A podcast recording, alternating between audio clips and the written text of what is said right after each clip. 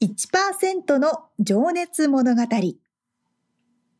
海外に住んでいる日本人は日本人総数のわずかに いちパーセント。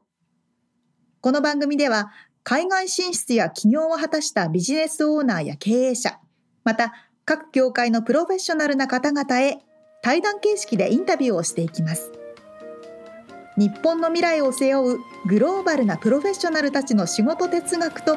そこに燃える情熱に迫ります。 You ready?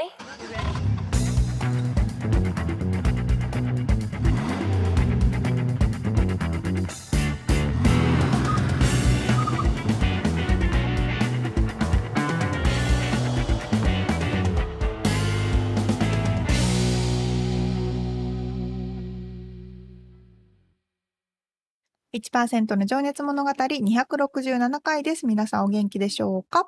元気でしょうか？お盆休みが終わる頃でしょうかね。ああ、そうね。うん。えー、そんな時期にちょっと今更的な話でもあるんですけど、はいはい。あのジュライまあ寝込んでたっていうのもあるんだけど、あのジュライフォースでフォースオブジュライインディペンデントデーですね。独立記念日、アメリカ独立記念日に、はい、あのまあ、アニメエキスポに行きますみたいな話もしてたんですけど、あ、まあ、それはそう、はいはいはい、そうそう、まあ、それはそれでね、すげえ人でえらい盛り上がってたなっていうあれなんだけど、はいはい、まあ、それとは別に、うん、一つね、その日本からの、まあ、お客さんも来てたっていうのもあるんですけどの希望でもあったんですけど、そのハリウッドボールって沙織ちゃんわかる？はい、聞いたことはあります。あのあのね、ハリウッドサインって山のとこに白い看板でハリウッドって書いてある、うんうん、あれのふもとらへんにあの劇場があってさ、外にね、野外、うん、野外、野外劇場、それでそのそこに座そこでショーを見るんだけど、まあ、ちょっと検索してもらえたらね出ると思うんですけど、ハリウッドボールって、うんうん、でそれを見に行ったのがすごいなんかすげえなと思ったのが、そのハリウッドボールってせんきゅうひゃくにじゅうにねんにできてて、えー、ひゃくねんまえからあるんだこれみたいな。へえ、めっちゃでっかくてね、すごいんですよ。でベンチが木でできてたり、なんかすごいね、奥ゆ、奥、奥ゆかしいというか、なんて言うんだろうね、こう時代の味を感じる建物で、うーん、うん、でそこで、まあ、ザ・ビーチボーイズっていうもうほぼなくなってるんですけど、メンバーの人はね、初期メンバーの人はだいぶ古いバンドのショーを見て、でその、まあ、フォース・オブ・ジュライを祝う花火が最後に上がるみたいなイベントだったんですけど、うん、でもなんかそのひゃくねんの歴史、まあ、ローリングストーンズとかね、まあ、ビートルズとかもそこでやったとかね、なんかすごい古く古いそのエンターテインメントの場所に、うん、行けて、アメリカの独立記念日を祝うっていうのがなんか、ああアメリカだなって思ったっていう話なんですけど、なんか感慨深いですね。うん、その後寝込んだんですけど、ね、そのそのその翌日その翌日はバーベキューをし、それそれでもう疲れ切って、うん、ああそうね、楽しんじゃった、もう激沈だったんだけどね。ああ、あるある、きね、季節の変わり目でもあるしね。そうそうそうそう。そうまあまあでもね、まあアメリカに来たらちょっとでも行ってみる価値ありだなと思った。沙織ちゃんはだから一回ちょっとね。多分沙織ちゃんが好きなアーティストもどやってるはずだから、えー、そうなんですね。ハリウッドボール、あの旦那さんととか友達とかに行ってみるの、うん、ちょっと見てみます。おすすめです、えー、マジで。なるほど、うん、いい情報ですね。はい、ぜひ皆さんも旅行で来られた時とかいいかもね。そう、おすすめマジで。ではでは、はい、本編入りますかね。はいはい、一人の方のインタビューをよんかいに分けてお届けしているこの いちパーセント の情熱物語ですが、今回はKラインアメリカでポートキャプテンをされていらっしゃる山本翔吾さんのインタビューのさんかいめです。はい、えー、先週はあのあれね、広島生まれでどうやってアメリカに来たのかとかね、タイタニック号の話とかありましたけど、はい、今回が、えー、仕事の掘り下げ、そしておもろい奥様との出会いの話とかね。えー、気になる。はい。聞いてください。ではでは聞いていただきましょう。はい。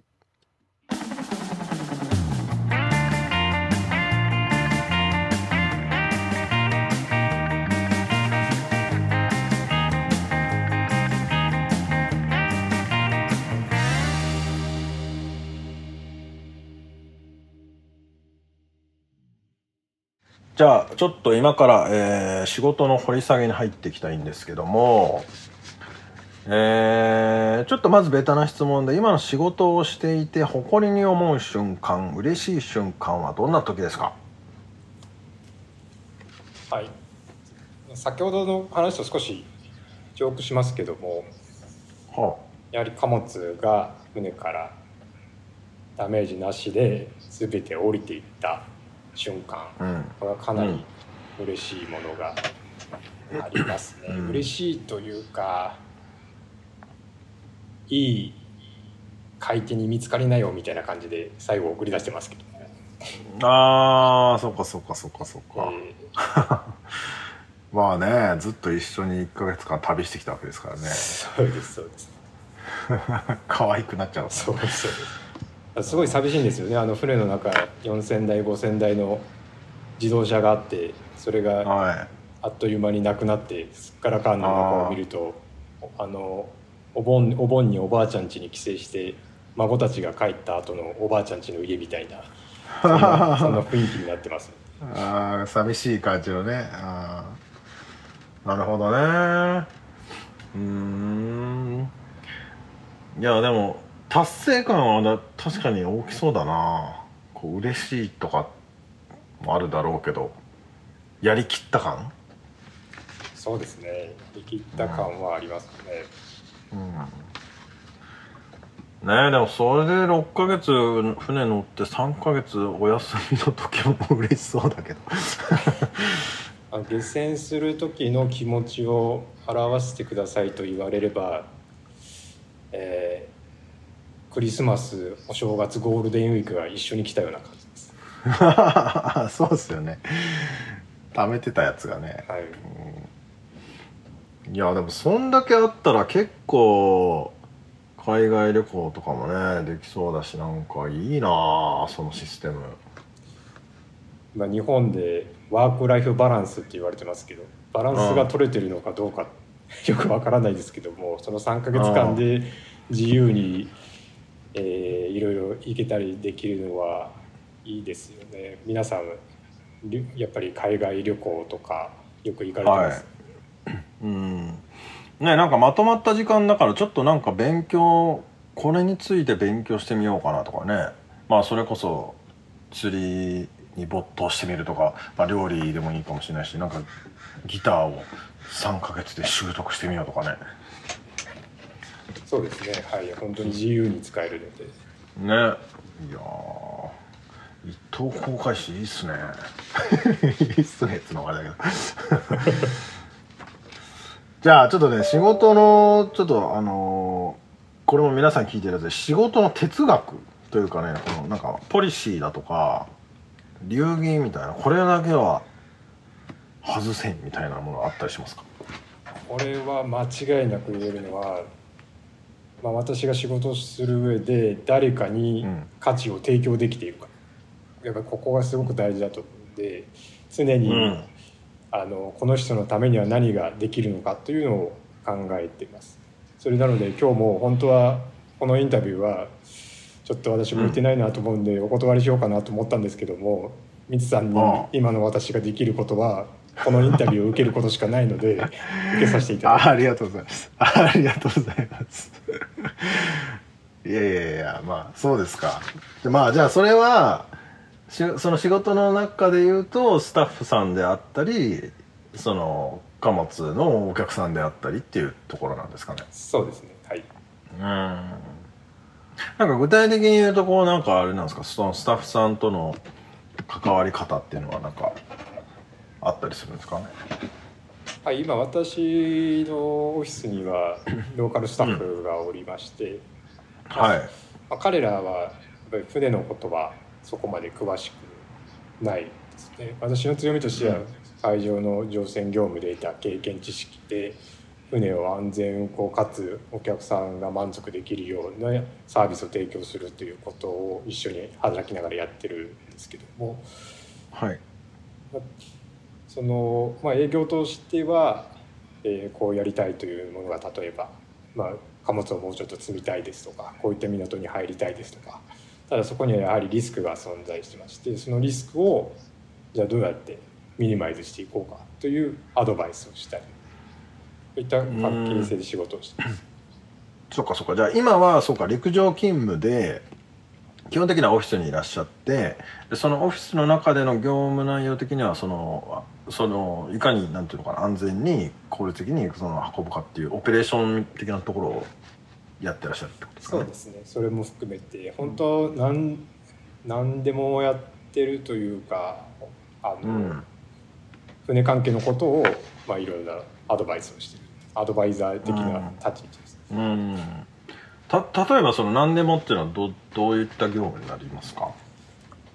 そうですね。まあ、簡単なものですと単純にもう船の船長が言ってることがわからないとか、あこれはどういうことだとか、そういうのがまあ簡単なものであったり、えーうん、船の中に自動車だけじゃなくていろいろ大きな建設機械も積んでますので、その建設機械を下ろす際のまあ技術的サポート意見が欲しい、また下ろした後じゃあそれを今度あの陸に移し替えるときにですね、どういったクレーンがいるだとか手配がいるだとか、そういったことを、えー、よく相談されます。あいつもオフィス一緒にの部屋にいらっしゃるんですか。そうですね、まあ、人普通のフロアに何人かいて、うんそこに、まあ、月に半分もいないですけども、あと半分以上はあの入港する船の方に行ってアテンドしてます。うーんちなみに英語はあそれって英語でのコミュニケーションになるんですかね。はい英語です。ね、どう英語はその商船で習得されるものなんですか。英語は商船で、えー、ありますし、入って入社してからも会社に当社に入社してからもあの、はい、基本的にフィリピン人との会話は英語になりますので、そういった生活環境で身につけたものでベースはそこなんですけども、まあ、やはりこっち来て思うのがまだまだ英語を勉強しないとこのネイティブの人たちとの会話をうまくや進めていくのは勉強が必要だなと感じているところです。うーんでも一等航海士になるためにはその英語の試験的なものもあるんですか。一等航海士になる要件としては一応トーイックの点数があったと思いますけども、あそこまで高い設定ではなかった、うんうんうん、まあねでもトーイックの点数が取れたからといってコミュニケーションが取れるかというとまたちょっと違う気もするけど、そうですね、うん、うん、やっぱそこは実践で学んできたって感じなんですね。はいなるほど。じゃあちょっと仕事哲学ということで自分の価値をいかに提供するかを気をつけているってことですね。はい、うんありがとうございます。じゃあ次の質問、えー、今のあなたを作ったルーツは何だと思いますか。えー、例えばまあ影響された人物であったりなんでしょうね、まあそんな感じのことこれは学生時代の寮生活だと思います。はい、そこで協調性や、まあ、どういったら主張どういった主張をするか相手への配慮とかですね、そういったのはかなり勉強させてもらったかなと思います。おそらく家で家族と一緒にいるよりも早い段階で寮に入った方がそういった人との関係性をうまく築ける人間になれる確率は上がるのではないかなと自分の経験からは思います。うーん、それはやっぱり育ってきた環境が違う外部の人との接触があるからこそってことですか？そうですね、早めにいろんな考え方のある人と早めに触れる機会があって、うーん、まあ、普段学校だけですと多分日中だけですのでそんなに話す機会もないと思いますけども、まあね、はい、でなおさらには上級生もたくさんいますので、まあ、そういった人たちと触れ合うことで、うん、まあ、多様性が身につくといったら大げさかもしれないですけど、うん、いやいや本当でもそれはねおっしゃる通りですねと思いますね。いやなんかね僕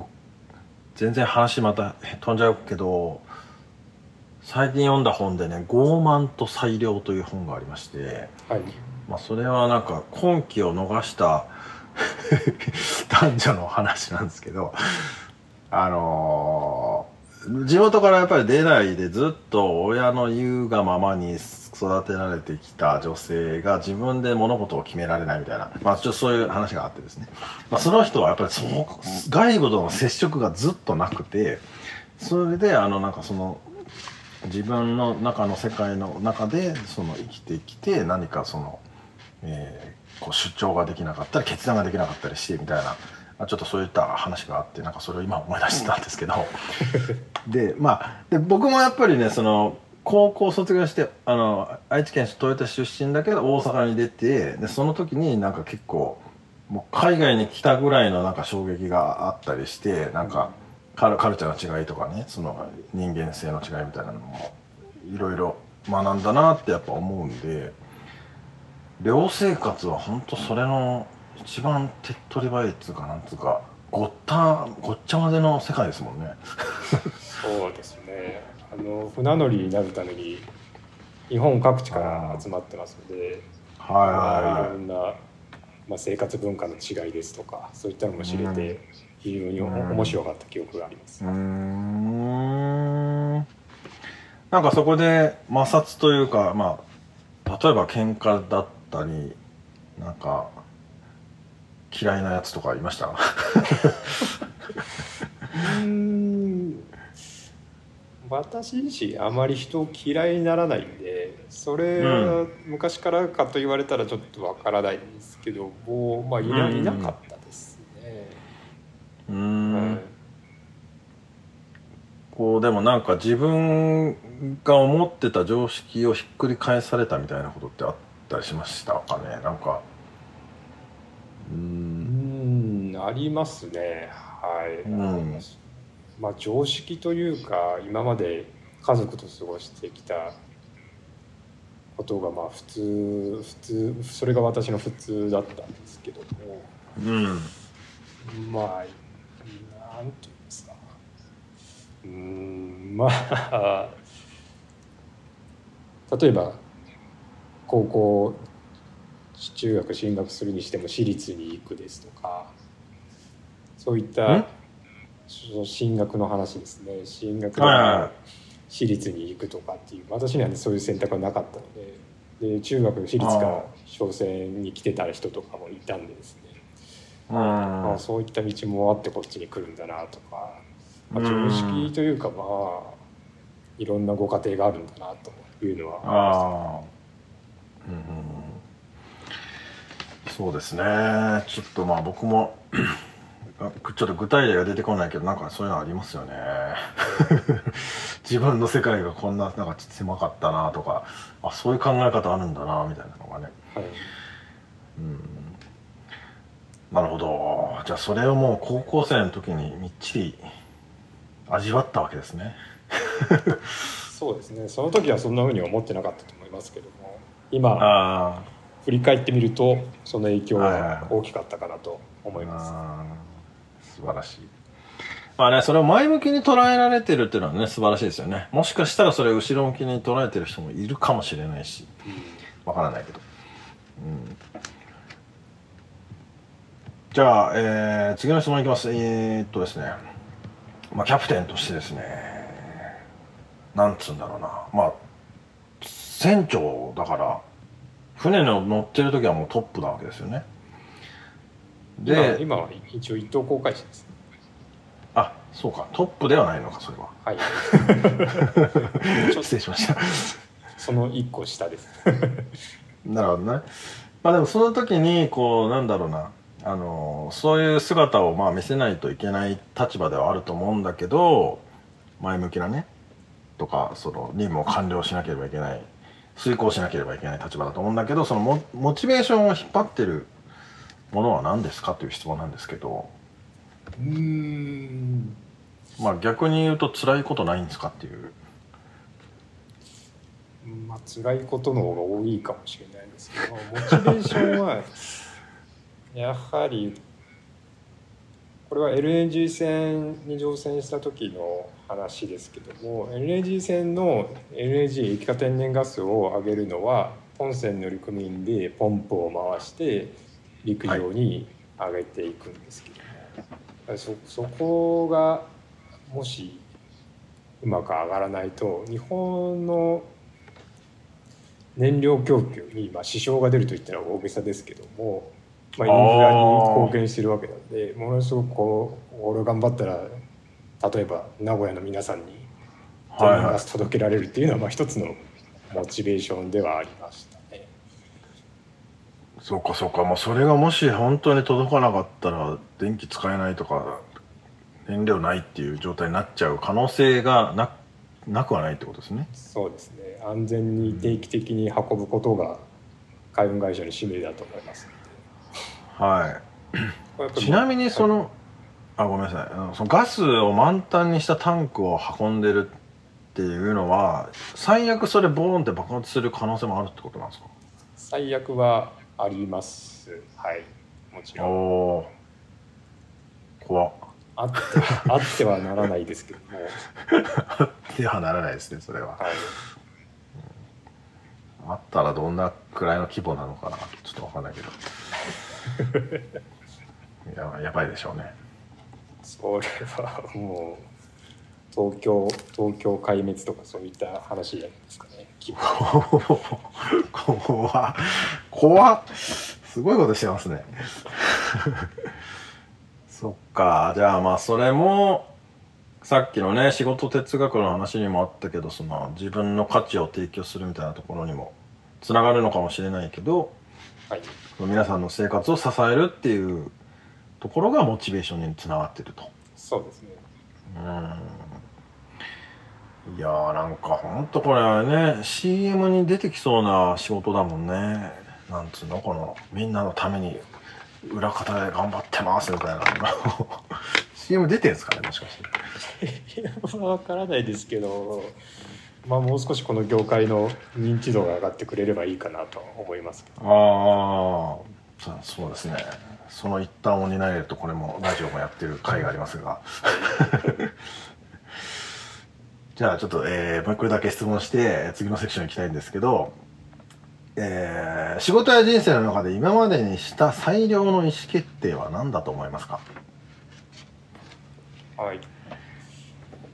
これは人生では、あ、仕事ではなくて人生の方に話になりますけども、まあ、意思が、はい、意思がない、ない状態で自分が決定して今の妻の ライン の ライン を交換したことが最良の意思のない時の決定って言ったらちょっと分かりにくいんですけどもどういうことあのですね、まあ結婚したことがまあ最良の意思決定だと思うんですけども。結婚したこと？はいはいはい。ただそこに結婚に至るまでは妻との出会いが必要で、はい、どこで出会ったかというと広島県にあるバー五郷というおでんおでん屋のバーがありまして、そこで休暇おでんおでんバー、はい、いやいいですね、はい、店内はいそこで私は休暇中にお酒を楽しんでたところ、妻と妻の友達がそのバーに来まして、で、はい、妻がその時来た目的はたまたまバーでその時妻の弟が働いてて、その兄弟喧嘩をしてたので、兄弟喧嘩の仲直りをしたいから友達と妻がバーを訪れたわけですね。で、うんうん、妻が弟に向かって、まあ、ああだこうだ言ってるんですけども、横で聞いてた私はちょっとそれは話が違うんじゃないかなと、一方的に長女が思うことを弟に言ってるというか、なんか一方的な話だなと思って、酔っ払いの私がいやちょっとそれは長女としての意見を押し付けすぎじゃないですかねという話で妻に話しかけたんです。で、そこでまあその時はちなみに全然知らなくて、初めて会った状態ですよね。初めて会った状態です。あ誰やねんって感じですね。誰やねんって感じです。でそれでちょっと私も実はあの姉がおりまして、弟は、ねはい、こういう言い方されたら嫌なんですよっていうのを妻に偉そうに言ったわけです。ああ、なるほど、はいはい。で、ただから妻にはまあいいこと言ってたよこの酔っ払いって思ってたらしいですけども。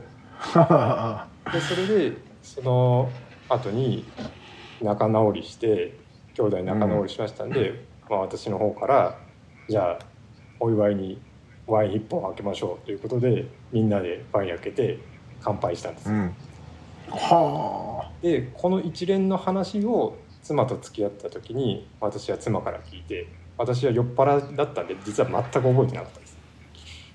あそうなんだ。つまり意思がなかったんですね。意思がもうない状態で、あ、まあ、妻と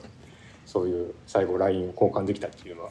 まあ良かったかなと思うんですけど。はあすげえ、なんかドラマみたいな話ですね。じゃあそこで ライン 交換しててまた会いましょうってなって付き合い始めて結婚まで至ったと。はい、なので最初の待ち合わせの時顔も覚えてないんで、あの覗きこ覗き込んでくる人が来るんでこの人かなと思って恐る恐るこう確認するような状況でした。あそう、なんかすごい出会いですね。ドラマチックな。うーん、その時お互いじゃああれだったんだ、シングルだったんだ。シングルでは当たり前だけどそのフリーだったんだ。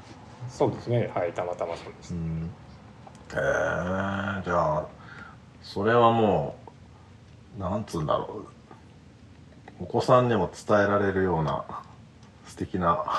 出会いの話ですね。だから弟さんを知ってるわけですもんね、だってそれをね。弟も知ってる。義理の弟もね。はいえー、そっかそっか。何の話してたんだっけ。あのあ最良の意思決定ね。ああそういうことね。まあ、じゃあ意思決定というかもう潜在的にその運命的な出会いだったわけですね。そうですね。合うか合わないかっていうのは、うん、意外と自分の意思がない時の方が。あ人間が判断してくれるのではないかなと。確かになあ、すごい深いこと言いましたね今。応答を逃げられるということですね。そうですそうです自然体でいると勝手に出会うということですね。その通りだと思います。あそれは面白いこと聞きました今。ありがとうございます。ちょっと俺もそのおでんバーに行きたくなってきたわ。美味しいですしマスターも面白いです。もともとその人もあの船乗り系の商船高専に行ってまして。あへえ。その人は船には乗ってないんですけど。うん、ちなみにその弟さんはまだ働いていらっしゃるんですか。あ弟はもともと美容師で今何店舗か経営してるんですけども、その夜だけ夜だけバイトしてたみたいな。ああそういうことね。おじゃあそのバーはまだ健在でたまに行かれたりするんですか。またはい、あの広島にいるときよく行ってます。いやーいいですねそういうの。いやーありがとうございます。じゃあちょっと次のセクションに今から入っていきたいと思います。えー、じゃあ今からちょっと未来を意識したお話なんですが、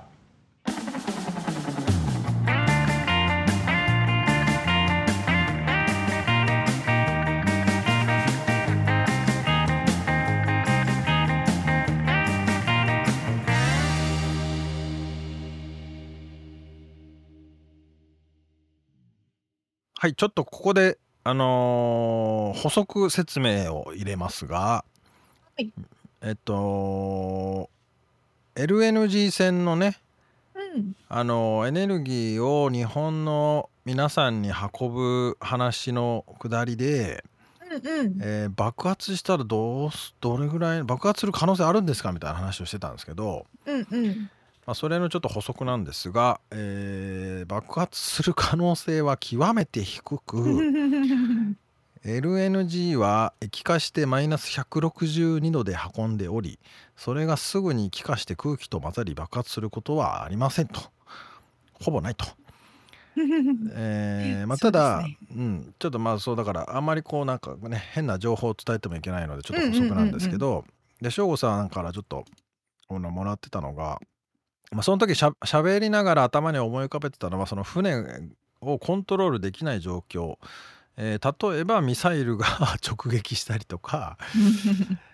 まあ航空機が突っ込んできたりとかね、まあ、前代未聞の想定外の状況だということで、えー、一応そのまあ補足として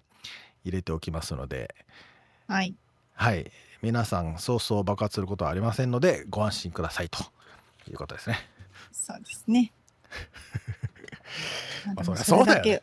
大きな規模のものを運んでらっしゃるってことですね。まあそうですね。それだし運ぶ時にそういう風にならないようにあの絶対安全なようにね、うんうん、なってるはずなんでね、まあまあまあ、うん、ま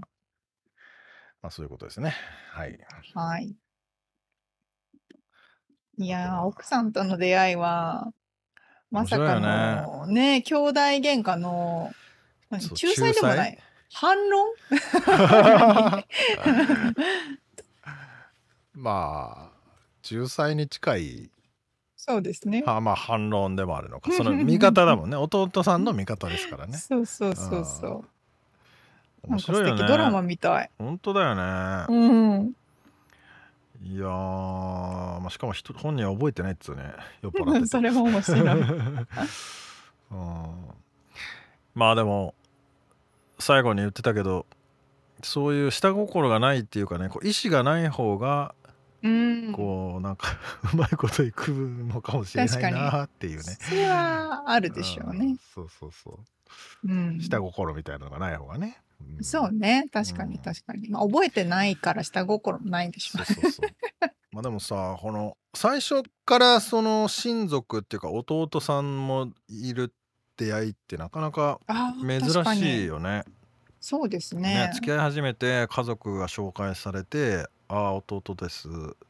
あ、初めましてみたいなことをやるのが普通だと思うんだけどさ、うん、最初から、ね、出会いから知ってるっての面白いよね。安心ですけどね。ね、うん、だし、うん、そうそう、その後の、ね、思い出話っていうかさ、そういえばあの時ああだったよねみたいなのが喋れるってのはいいよね確かに。えー、そなんか最近はやっぱね、どうしてもアプリでの出会いとかが多いから。あー、確かにな。そういうの憧れる人多いでしょうね。ね、バーでたまたま奇跡的な出会いだよね、うん、そんなのね。まあ正吾さんが魅力的な人だったからこそなのかもですね。まあそれはもう大前提ですよって持ち上げておきますけど、はい、そうそうそう、まあでも本当にね、ちょっとさっきの話に戻るけど、あのエネルギーを皆さんに運んでいるという、うんうん、このインフラに、生活のインフラを支えているという、うん、まあ、これはすげえ仕事だし、それをしてる旦那さんは誇らしいなって思えたりするし、息子さんがねいっさいってことだけど、うんうん、お父さんがそんな仕事してたらね、自慢したくなるもんね。ね、確かにね。いやすげえなですね。それで次回が最後の回ですが、はい、それで例によって未来を意識したお話なんですが、まあこれもね面白いお話が、また夢というかね、将来的なビジョンのお話とか、うん、あとあ思い出のエピソード、曲とエピソードとかね、あとおすすめの本がね、なかなかちょっとこう今の省吾さんの立ち位置をこう表してるなみたいなことをね感じたりとか、ね、なるほど、うん、また面白いエピソードになっております。楽しみにしております。はい、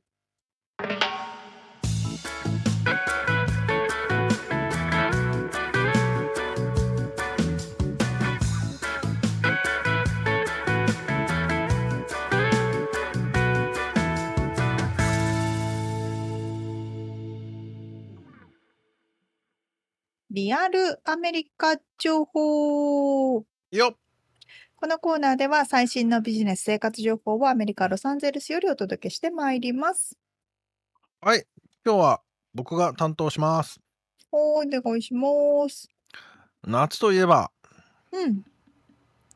炭酸が飲みたくなるよね。そう、間違いない。まあそんな話じゃないんですけど、うんまあ、夏といえばサーフィンということでですね、ほう、まあ、サーフィンの話は散々してるんですが、うんえー、それでもしたいと思うんですけどもまあカリフォルニアといえばサーフィンということで、はい、ですね。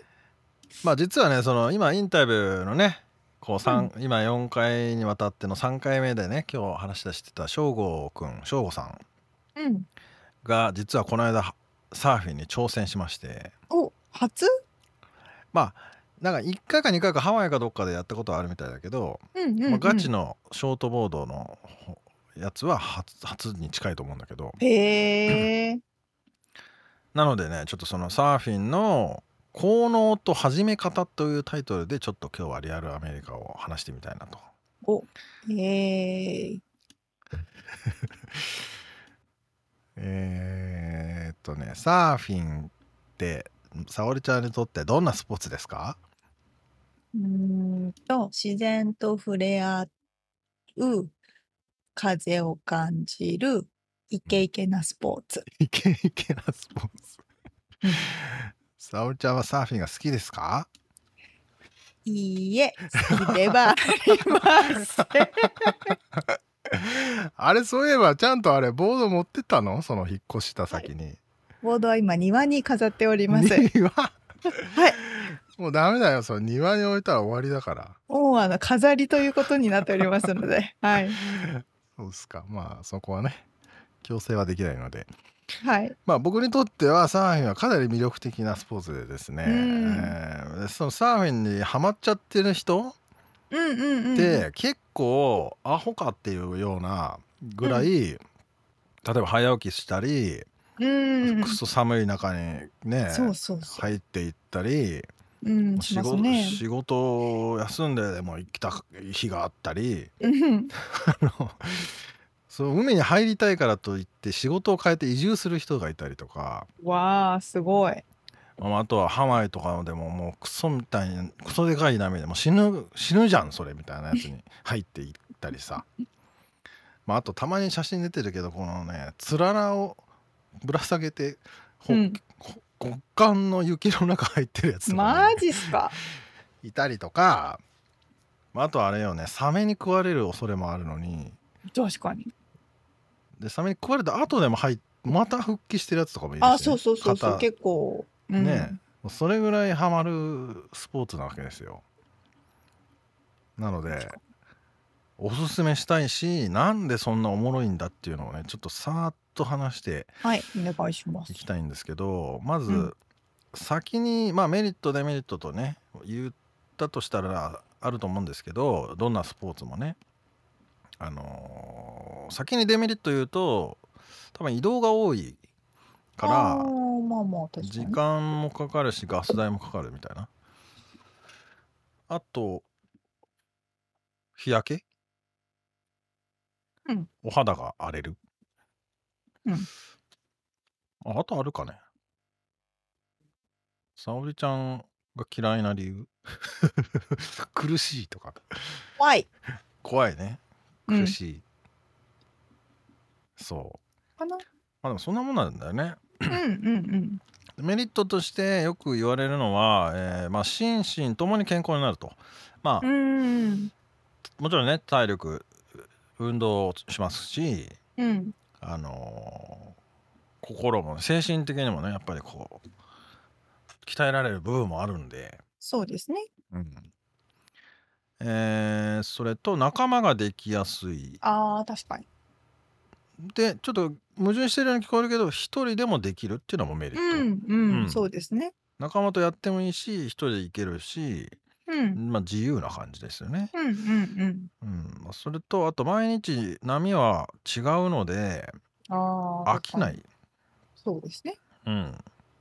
ていう構メリット的なものがあってですね、まあ、スポーツ全般そういうものだとは思うんですが、うんうん、特にサーフィンの効能っていうのがね、そのまた別にありまして、お、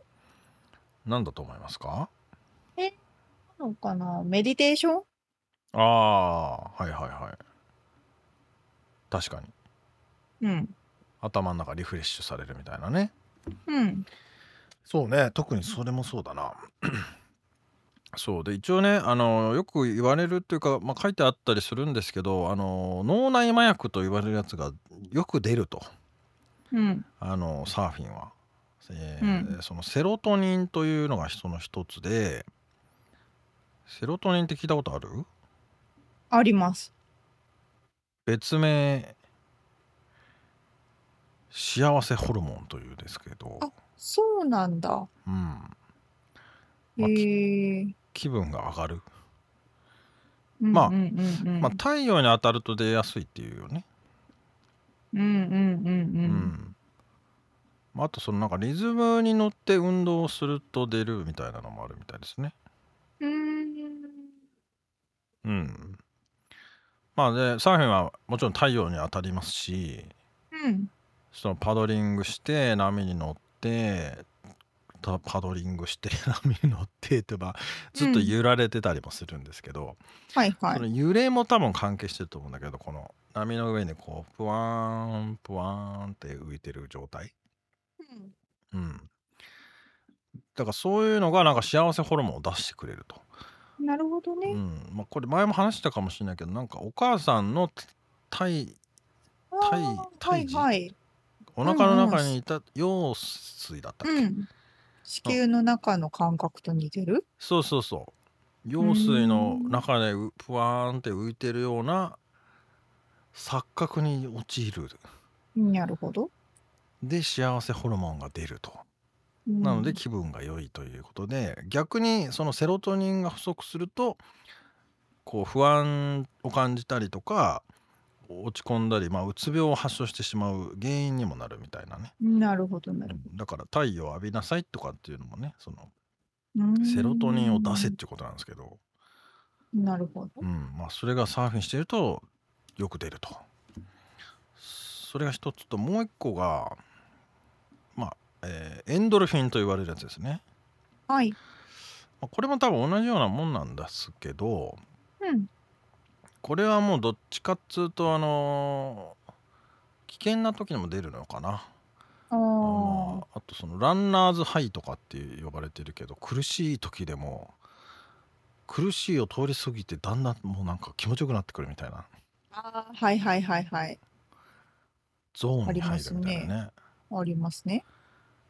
沙織ちゃんサーフィンした時出たかな、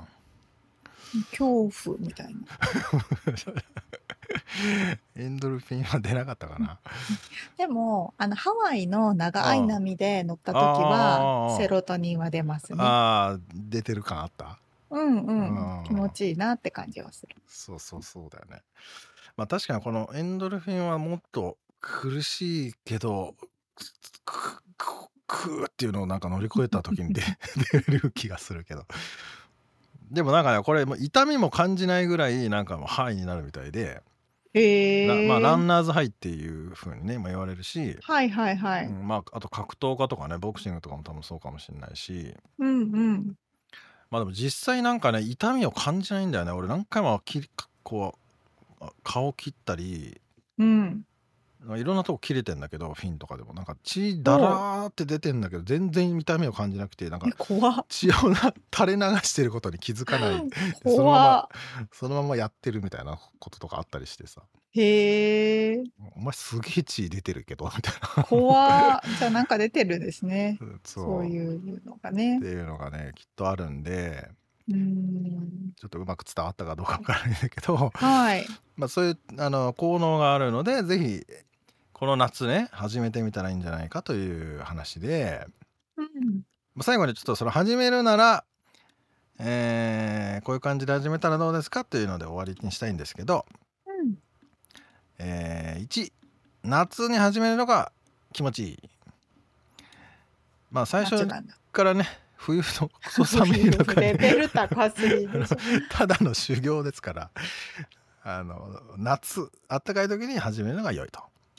始めるならね、はい、はい、それは一つ目。そして二つ目が、えー、まずは知り合いに連れてってもらうのが良いと。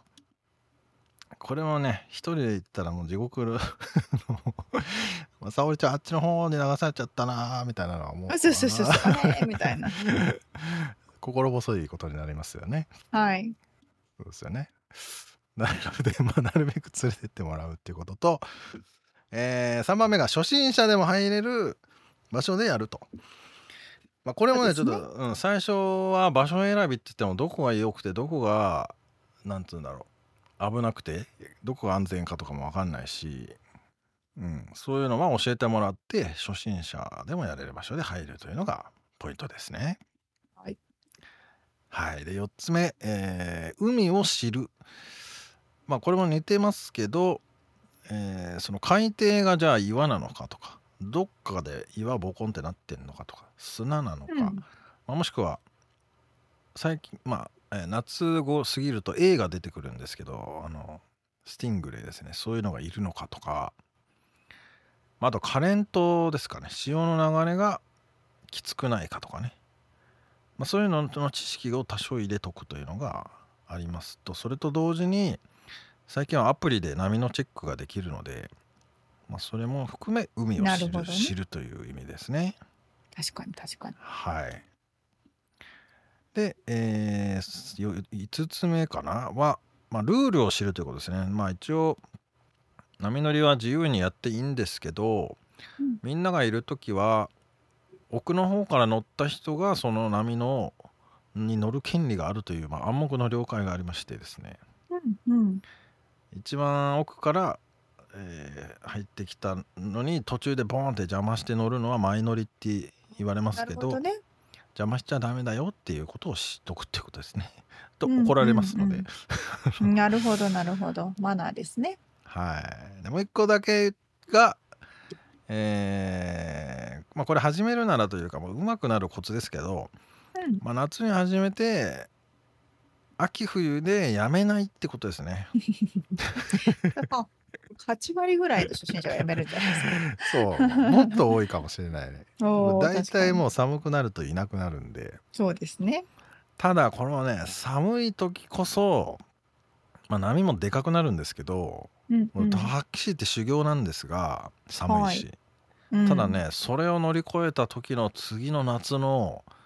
体の動きがね格段に違うから、へー、もう筋肉もついてるしあったけえしめっちゃ成長してるはずだから鉱山トレーニングみたいなのを経たランナーみたいな感じ、そうそうそう受ける。だからね冬に始めていきなりへこむのもダメだし、だから夏に始めて秋冬をなんとか継続させるとなるほど。そうするともう多分ねハマっちゃいますねって。ああいいですね、いい情報ですね。はい、そんな、えー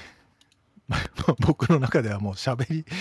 倒されたネタなんですが、うんうんうん、えー、今日はネタがなかったのでそういう話をしてみたのと、まあ翔吾くん、まあ翔吾くんと呼んでるんですけどねプライベートでは、はい、この間初めて初めて全身筋肉痛になってたそうなので、うんうん、あのやめないことを祈ってますけど、ね、はい、はい、ぜひぜひ来次の夏にはものすごく乗れてるように。そうだよね。はい、うん、ということで、えー、カリフォルニア、これを聞いててねカリフォルニアにサーフィンするしに行くよっていう人とかいたらぜひ声をかけてくださいということで終わりにしたいと思います。はい、ということでリアルアメリカ情報でした。はい、起業を目指す人ゼロはちろくのビジネススクールへ ゴー！ スクール ドットゼロはちろくドットコム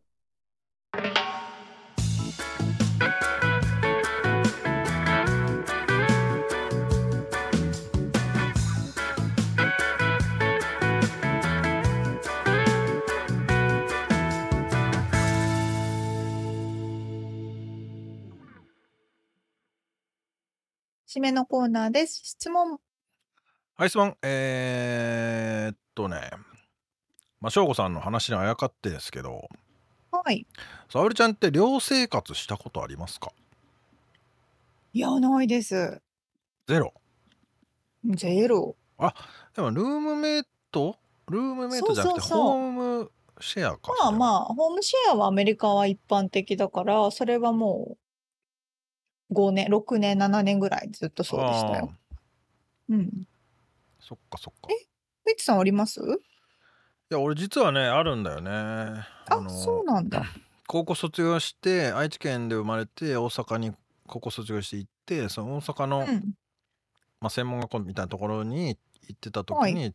いどれくらいだったかな、まあ、に、さんかげつは寮にいたんだよね。へえ、そうなんですね。楽しかったけどね。あ、楽しかった。へえ、そうなんだ。まあ楽しかったけど、まあ、途中ででうもやっん。ぱ嫌になっちゃって、一人暮らししようしたくなって、まあ、出たけど、うん、へまあ、うえ、んバイトを始めてね。いやまあ、それと、まあ、ー、あとアメリカに最初に最初にいたさんかげつかんのサウスダコタ生活もありあ、そっかそっ寮だか。ったんだよね。あ、そうなうんですん、ね。それもそれで楽しかったんだけど、もうなんうか日本ん。人だらけで、こんなのアメリカじゃねえと思って、あ逆にそこは嫌だった思い出もあるし、 あ、なるほいど、まあ、いなるほど。嫌だっつうか、なんか、うん、こんなとこ行っちゃダメだなみたいなね。うんうんうんううん。なるほん、ど、なるほど。でもいいやー、まだでも、に本その当にそう時か。のうん。友達とは仲いいから、へえ、やっぱりその関係は近くなるよなと思ったし、まあ沙織ちゃんもでもね、そのルームメイトとご、ろくねんずっと同じ人たちと、うん、そんなあ、こ全と然な違いう人でたす。ちか。ううん。ん、そっかそっか。まあでもそう別にそ一う。緒にご飯食べるとかじゃなくて、もうじゃない、全然。生活はもうバラバラって感じだよね。バラバラ。もうう全くん、合わない人とかも、みんな時間帯が違ったら1うーヶ月ぶりだねとん、まかあっていうそうこだとよもあるかね。ら、うん。まああのちょっとね、違いますよね。ね、帰ってきたなとかはわかるけど、そうそうまあ合そう。わ合わないもんね、部屋の中行ったらね。そうなんですうよね。ん、まあなかなかね、寮生活っていうのもまあいしてみるのもありなんじゃないかなっていう、うん、ううん。ん、思ったんで。